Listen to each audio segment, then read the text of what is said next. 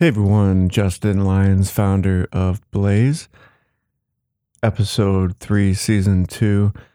This is actually a, a throwback from the unpublished archives from uh, call it late spring, early summer of this year. It's uh, with me and my 11 year old son, Miles.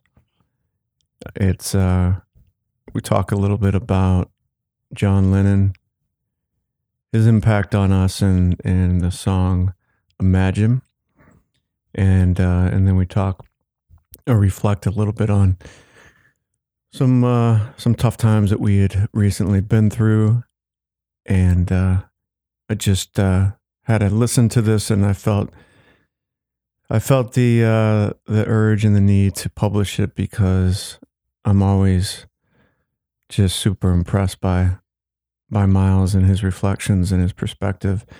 And I think he's representative of all kids of that age, younger and older, and how just wonderfully insightful they are, which uh, which goes to show they need they need more depth in their education.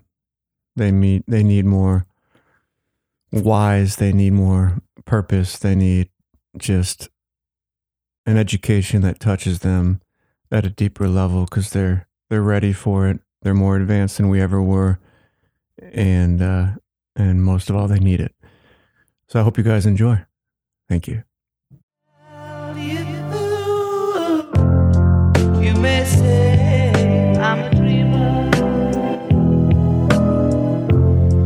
But I'm not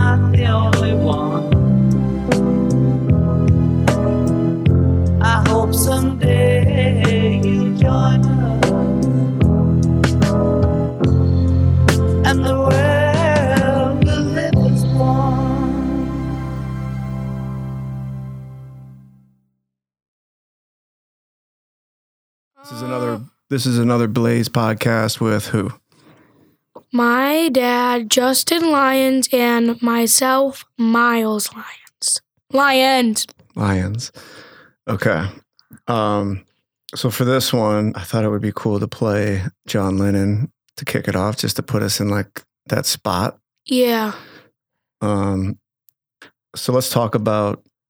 I want you to talk about John Lennon, and you know we started listening to John Lennon before our lives got turned upside down, and we really liked it, and we were connecting on it. And then since then, I feel like it's taken on like an even deeper importance to us. Yeah. You want to talk about that at all? Like what John Lennon means to you? And I'll just leave it at that. Um, I listen to him a lot in the car because we're always on the Beatles channel, but I usually want to listen to him when, like, things are getting hard and everything. Yeah. Yeah. And when do you, what do you listen to at night? What do you always ask me to put on when you're going to bed? Watching the wheels. Yeah. So why do you think you like listening to John Lennon when things feel heavy and hard? Because I feel like his songs are always so deep and p- positive, and he's always talking about uh, reality. Yeah, he's got a way of expressing um, pain and hurt and truth, but then doesn't he always, and he does it in such a real way, but then he always ties it to some positive vision, doesn't he? Yeah, So, you know, what I had learned about Imagine was before I truly started getting into John Lennon, which, strange enough, I just did like, I think when, what was it, about a month before all that happened, we started listening to him. And we Yeah. shared in that experience that um, he wrote Imagine not to be an I- idealist. He wasn't like, you know, it was because he felt that humanity needed us he needed he, they needed a more positive vision to project to see in the future and that why wouldn't we strive for for that because like he said in the song you know he's painting this picture picture of unity uh, in the now with no division, no lies, no humans hurting each other, living life in peace. But what he says is, I'm not the only dreamer. He's not the only one, right? Yeah. Because don't we all want that deep down? Yeah. And he says, I hope, you know, those that are sort of cynics, like, oh, that's just, that's not, that'll never happen. He, he says, I hope you'll join us someday. One of the lines I want to ask you about, Miles, was he talks about no possessions, no greed. What does that mean to you? What are Hmm. possessions? your things? Your things. So, why do you think he had this vision of us being unified as people and there's no possessions? Why do you think he brought that? Nothing's just yours. It's just like everybody is together. It's you have nothing that's all about. There's nothing that's just you. There's everybody. Yeah.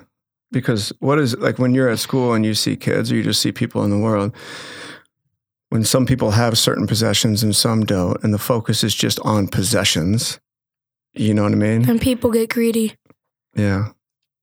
And they're really they're re- really motivated for the wrong thing. Yeah. Um so another one before we move on from John Lennon what you know, we've listened to a lot of songs. We love Mother yeah. because it's so raw and honest and um I've, we've talked about Beautiful Boy because it makes me think of you.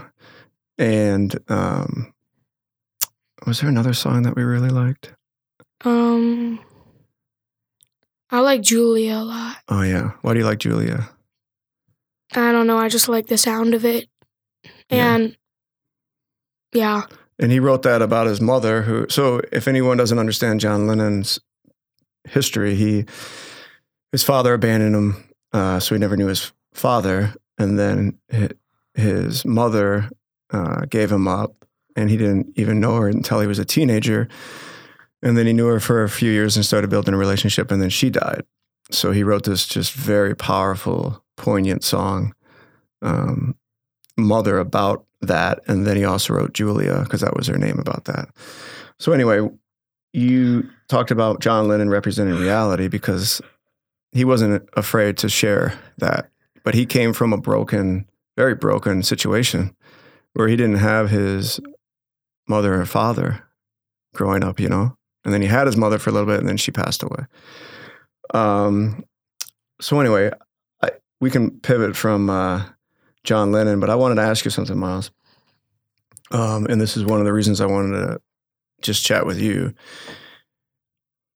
So we've been going through a lot. We're not going to get into the details, but what was it? Two nights ago, after we had dinner with Grandma and Grandpa, and we were, I was driving you somewhere to see someone for a little bit.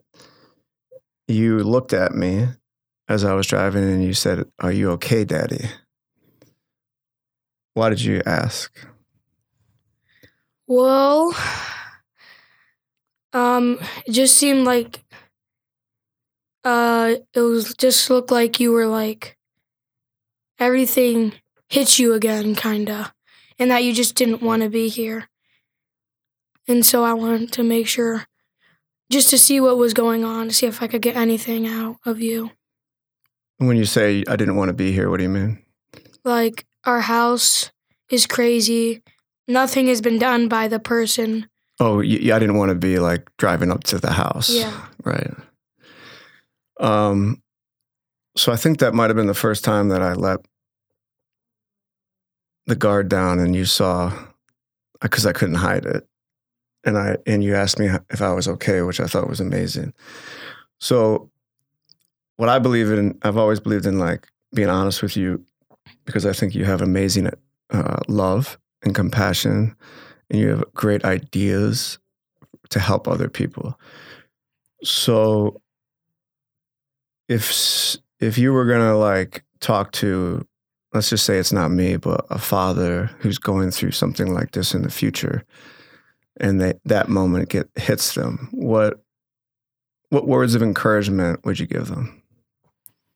solutions. Focus on solutions, not on everything that's going on and how you just are angry because that doesn't do anything. Yeah. You actually need to do something. What would be like one or two immediate things that you'd say, "Hey, Father, I know this is a lot, and you're going through a lot, and you're a good father, but we don't want this to take you down." Like, what would be like one or two things you'd say uh, you could do right away to maybe? Uh,